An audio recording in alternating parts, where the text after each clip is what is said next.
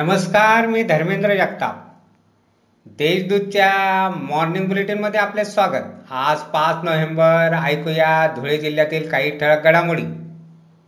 धुळे शहरातील महेंद्रे शिवारातील सर्वे क्रमांक बावीस अच्या क्षेत्रापैकी एक हेक्टर क्षेत्र अनुसूचित जातीच्या मुलामुलींच्या वसतिगृहासाठी वितरित करण्यात आले आहे. याबाबत जिल्हाधिकारी शर्मा यांनी आदेश दिले आहेत. त्यामुळे वसतिगृहाचा प्रश्न मार्गी लागला आहे. धुळ्यात साडेतीन मुहूर्तापैकी एक असलेले लक्ष्मीपूजन फटाक्यांच्या आतिषबाजीत साजरे करण्यात आले. बाजारपेठेत खरेदीसाठी गर्दी झाली होती तर सराफ बाजारही फुलला होता. व्यापाऱ्यांनी वहीपूजन केले. धुळे तालुक्यातील बोदगाव येथील शेतकऱ्याने विषारी औषध घेऊन आत्महत्या केली. प्रकाश पाटील असे मृत शेतकऱ्याचे नाव आहे. त्याने आत्महत्या का केली याचे कारण समजू शकले नाही.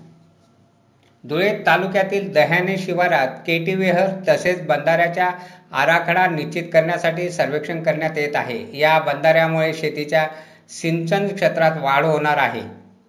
धुळे व नंदुरबार जिल्हा मध्यवर्ती सहकारी बँकेच्या निवडणुकीसाठी अद्यापपर्यंत एकाने माघार घेतलेली नाही.